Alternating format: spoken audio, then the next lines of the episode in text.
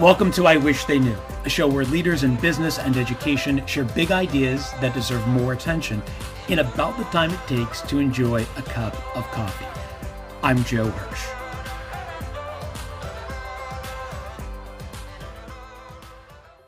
Today's wish comes from Devora Zack. Devora is a best-selling author, global keynote speaker, and CEO of Only Connect Consulting, which provides leadership and team programs to clients like Smithsonian, Johns Hopkins Medical Institute, NIH, John Deere, Delta, Deloitte, London Business School, and many others. Her work appears frequently in the popular press, and she's the best selling author of four books, most recently, The Cactus and the Snowflake How the Logical and Sensitive Can Thrive Side by Side. Devora, welcome to the show. Thanks for having me, Joe. So, what do you wish more people knew? I wish that more people knew that people are fundamentally different from each other and how we experience the world is really dependent on our subjective experiences. We are not all the same inside. We're actually all very different. And that is where a lot of misunderstanding comes from. You talk in the book about two personality types, the cactus and the snowflake. Help us get clear on those terms. Who are they? What are they like? So the, the cactus and snowflake is based on Carl Jung's typology, his personality theories, um, and he called them thinkers and feelers. But uh, we wanted to give it a little bit more of a memorable, upbeat imagery. So we renamed them cactus and snowflakes. And the cactus personality style is primarily uh, logical, is analytical and direct, and the the snowflake personality style is more sensitive, empathetic, and diplomatic However, before I go any further, I just want to mention that most of us have at least a, some of each of these two personality styles within us. So picture a continuum. Some people are what I call off the chart snowflakes or off the chart cacti. Most of us are somewhere in the middle. So just to keep that in mind. Okay, so there's this continuum um, between being highly logical and highly empathetic. Do you feel like those constructs are stable or situation specific? In other words, could I be a cactus in, let's say, a, a strategy session, but a snowflake in a career conversation? Great question. So there's a difference between preference and behavior. So we have we we have a natural preference, what our inner temperament is, what we prefer, what our uh, sort of home base style is. And that does not limit us in terms of what our potential behaviors are. So if someone's a snowflake and usually very sensitive and empathetic, but then they're in a, a brainstorming session where they need to be more driven and and and more focused on uh, making a difference and changing people's minds, and then you can use the behaviors of either one, whichever one serves you at that time. It doesn't change who you are. So some people will say to me, "Oh, you know, I always thought I was a snowflake, but then today I got mad at someone." So that, that we don't flip back and forth that much, but but we can adapt our behaviors. So it's kind of like a dial where we're setting ourselves to either maybe one side more so than the other. Great, great analogy. Okay, I super. Like awesome. Uh, so that's helpful for me to think about it in those terms, sort of like a dial that we're setting and tuning. But I feel like for our leaders out there, and you may, y'all may even know exactly where I'm going with this. You know, a lot of times people look at these personality constructs and they say, well, how am I supposed to know? I mean, it's not like people go around tagging themselves as as one type or another. So for our leaders, how can we identify these traits in others? Are there telltale signs that we may be paying attention to? Right. So the first step is just opening your up your awareness and really focusing on people when you engage with them to pick up on some cues. So there's something I call the big two, the big two ways to start to identify whether people might be more drawn to the cactus or snowflake side, knowing we won't always get it right. Uh, but at least we're trying our, our best by using different techniques. So the first part of the big two is to observe.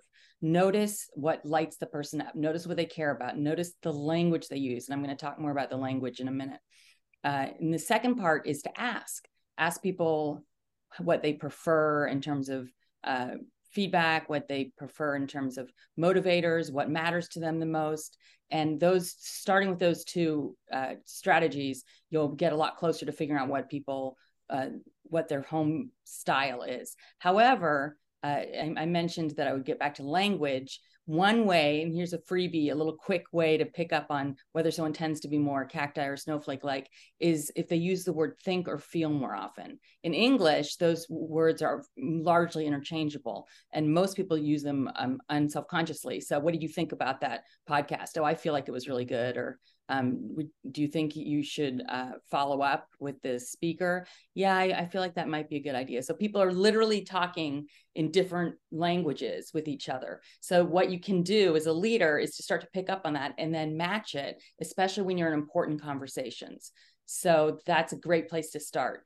And that it also requires what I call uh, your own language dexterity. So the first is piece is noticing it, and the second one is being flexible, flexing your style in terms of how you engage with different people, with language and in other ways as well.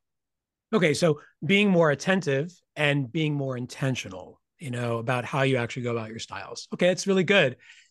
But there are times I imagine when even if leaders are doing this, they're flexing their style, they're being more attuned to to language and to people and to preferences. Inevitably, I imagine there's going to be conflict, right? We all live this where we just have a hard time coexisting or working alongside someone who just doesn't operate the way we do. In the book, you talk about some useful ways to deal with that friction. Can you share a couple? Sure. So the first thing is just to remind yourself that we don't need to click with everyone. So the, the goal isn't to be best buddies with everyone that you work with. It's just not realistic and it sounds draining and phony. So, at least to me. So, so uh, instead of saying we need to be aligned in what we say and think and do, instead saying what are some shared interests? What do we both care about in common? And what are some systems we can create so that we can work well together?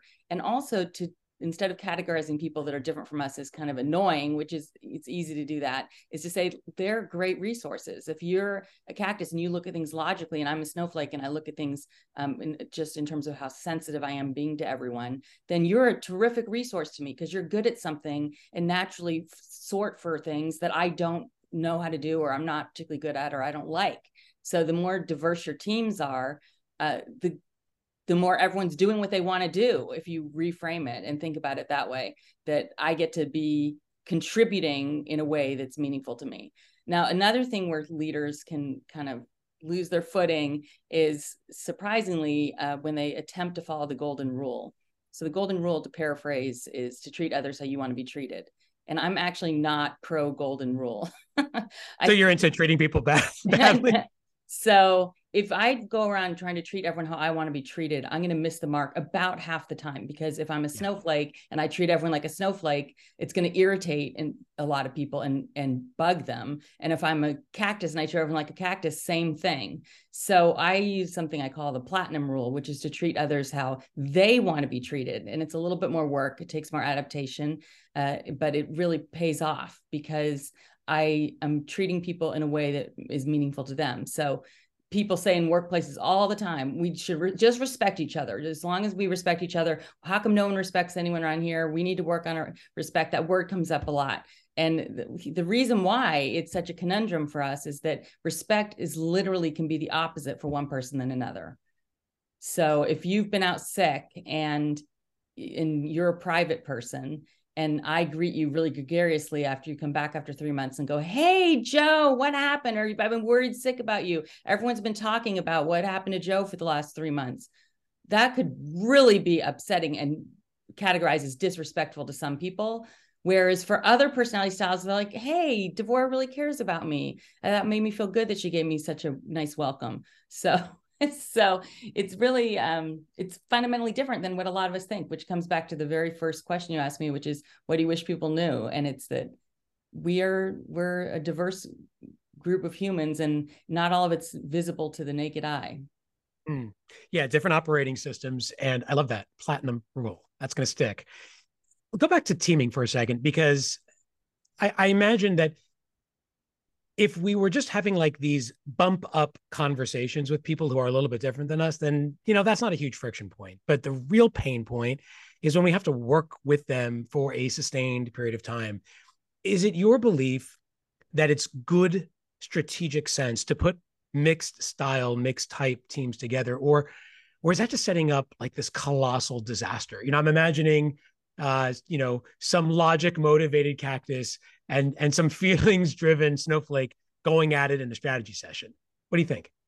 So I think that in general, it's absolutely beneficial to have diverse personality styles on a team. However, I wouldn't try and make a team diverse just for that reason because I'm trying to be PC and get all these different personality styles uh, in interacting with each other. It depends on what the goal of the group is is. So some groups, their goal is to create a safe place where people can feel cared for in the workplace. That's going to attract more snowflake based leaders to be on that task force. So that's okay. However, in general, if you're working on a whatever your industry is, and you're maybe it's um, operations or maybe it's law or wherever you lead, uh, in general, you're going to be more effective working with people that are different from you and just reframing the frustration into appreciation that they're going to be contributing what maybe you can't or would prefer not to or doesn't come as naturally to you.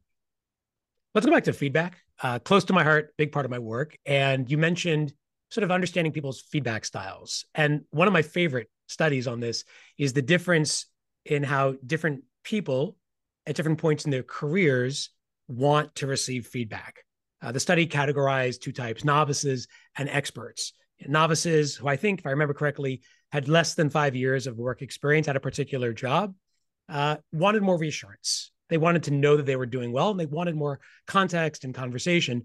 Whereas the experts, who had, I think, more than five years' experience in that role, wanted progress. They wanted to just be told candidly and, and even curtly what's happening. So, how does this play out with our cacti and our snowflakes?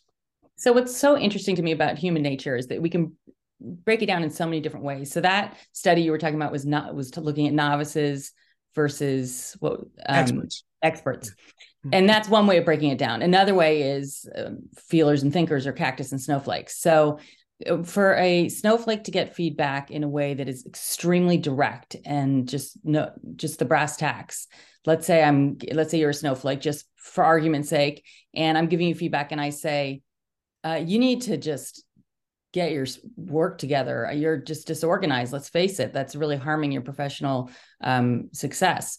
If if you're a snowflake, that you can't even process this information that is coming at you anymore. It's just the heart starts pounding, the sweat starts coming out, the um, the eyes start tearing maybe a little bit, and and the feedback isn't going to be effective. So instead, for a snowflake, you might say, I love how much you care about the work you do here. And it really makes a difference to everyone when you're such a great team player. And here are some things that we can work on to help you be even more effective in making a positive impact. So I use tons of snowflake language.